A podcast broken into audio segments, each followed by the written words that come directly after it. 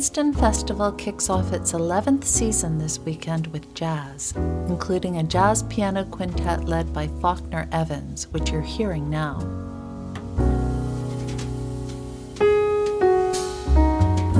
There are also free lectures, musical previews, and a hands on Indian dance demonstration and workshop. I'm Susan Wallner for the Jersey Arts Podcast. I talked recently with the artistic director of the Princeton Festival, Richard Tang Yuk. He was taking a break from rehearsing The Marriage of Figaro, which premieres June 13th at the McCarter Theater. The Princeton Festival is known for its eclectic offerings throughout the month of June. According to Richard, this is what brings people back every year. The ones who are coming back, I think, come back for particular um, types of performances. So, you know, we have a big following for the opera presentation every year. Um, we have a big following for the musical presentation. So, the people who are coming back are coming back to things that they look forward to uh, every summer. Um, but every year, we're also we find that we're increasing our reach to new people who have not heard about the festival before. And every year, we're surprised at how many people who live right here in Princeton have never heard of us. The, the way that it, the Princeton Festival is described is mm-hmm. that it's dedicated to the performing arts. Mm-hmm. Now, that's a very big category. Mm-hmm. What uh, what are the different types of things that somebody would find? Well, well, I mentioned opera and musical theater. We also have jazz. There's chamber music. There's an annual piano competition. We have presented world music in the past. This, this year, for the first time, we're having Kathak dance and Indian classical music. Um, we have country music this year for the first time. There's a piano recital with this excite, exciting Chinese pianist, Fei Fei Dong. Um, so there's really something for everyone. It's a very diverse offering. I saw that you have the musical, the 25th annual Putnam County Spelling yes, Bee. Yes. What makes that fit into a program that also has the Marriage of Figaro and a piano competition? Well, the musical plays in a, a, black box theater on the campus of Princeton University. So we're sort of restricted in the choice of the musical by what will work in that space, that venue that we have. And this is a cast of about nine actors and it's ideal for that space. And it's an extremely funny show uh, where these young teenagers are vying for this, you know, winning this spelling bee competition. But there's a, um, another wonderful aspect to the show, which is this improvisatory nature. Volunteers from the audience can go up on stage at their own risk and participate in the spelling bee. so you get words put to you, and if you pass it, you go to the next round. And if you and if you get um, if you get it wrong, then you have to take your consolation prize and return to the to your seat in the audience. That is so. so that means funny. that every performance it's going to be a different group of volunteers, and so it'll be a little bit different each time. And what if somebody in the audience wins? Well, I don't want to let out the secret, but it's impossible. Okay. It's impossible because the words get harder and harder. And if we realize this volunteer really can spell, we have four pages of words that we can put to the volunteers, and it makes it quite, quite funny and challenging for the actors to have to deal with the unknown.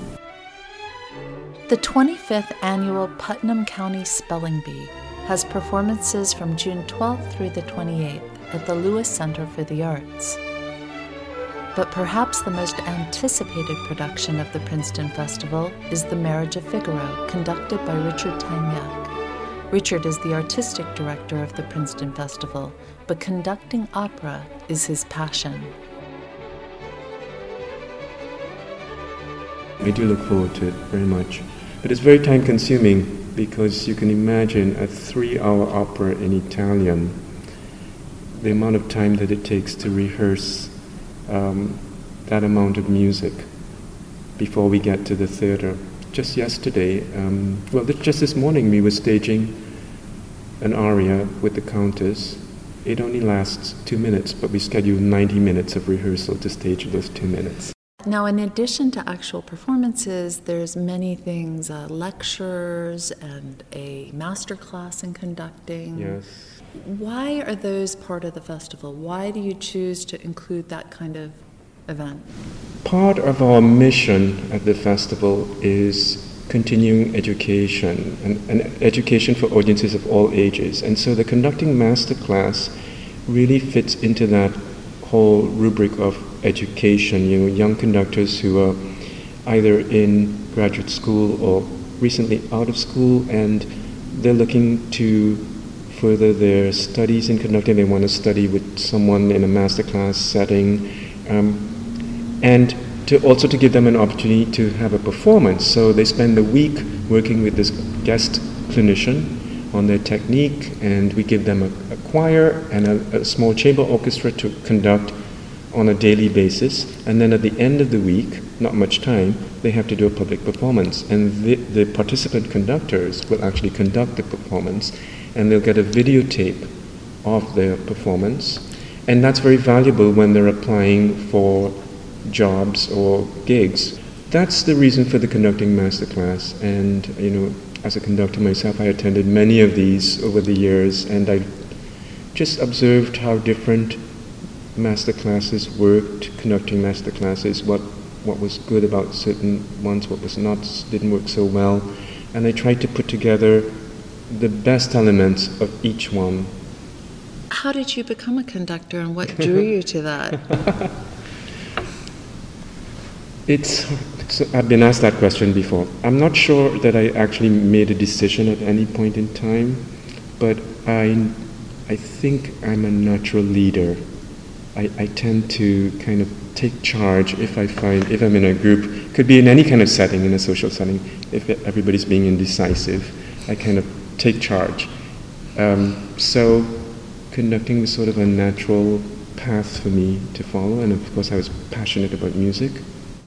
There's ongoing discussions all the time about how to bring new people into the world of classical music. Mm-hmm. It, is the Princeton Festival trying anything new that way? Well, you know, we talk about this all the time how to bring younger audiences and people who are not exposed to classical music to it because we think that if they did experience it, some of them would probably find that they enjoyed it.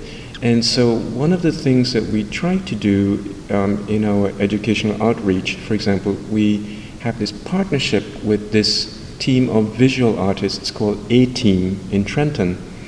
And last season, uh, one of our board members who was on their board, she just asked me, you know, very casually, could I have some comp tickets to the opera for this group of artists? You know, they've never been to an opera, it might be nice. So I said, of course. So we just sent them the tickets and they came and none of them had ever been to an opera before. None of them had ever set foot into the McCarter Theatre before. And they were so amazed at what they experienced at Porgy and Bess that one of them was inspired to draw a painting, an oil on canvas painting of the opera, a scene of Porgy and Bess. And she just remembered it, the costuming and the scenery, and she made this painting and um, gave it to me as a gift.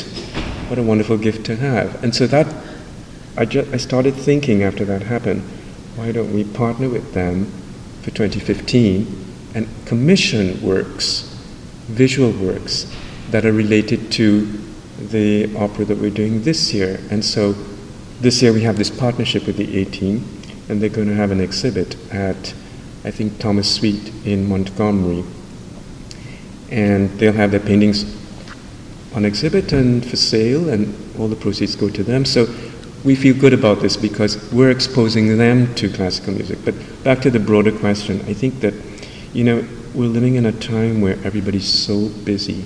So unfortunately, we're competing with the convenience of technology. Technology is making our lives very much easier, but we're losing that you know, tradition of going to the concert hall and sitting down and listening. And so it's a challenge, and I don't think there's any easy answer. The whole classical music um, performance paradigm is shifting, and it's shifting rapidly. And I think what will have to happen, at least in part, is that artists and performers and producers will have to find a way to use technology to reach those young people. Well, that will be interesting to yeah. see. The festival, though, has such a very interesting mixture of programming. Yes. I mean, it is, as you said, it's like, it really does seem like something for everyone. I would just, I would just encourage someone who has maybe come to the festival before, but has only come to one type of event, you know, like the opera or the um, chamber music concert, that maybe they should try something else that is on the lineup for the season. They may find that they enjoy it. Um, do not limit yourself just to the thing that you comfortable with. Well, thank you so much, okay. Richard. This was fun. The Princeton Festival takes place throughout the month of June at various locations and includes many types of performances, lectures, and classes.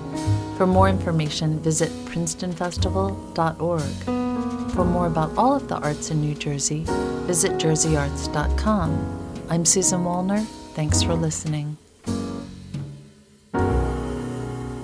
The Jersey Arts Podcast is made possible by the New Jersey State Council on the Arts, supporting excellence and engagement in the arts since 1966.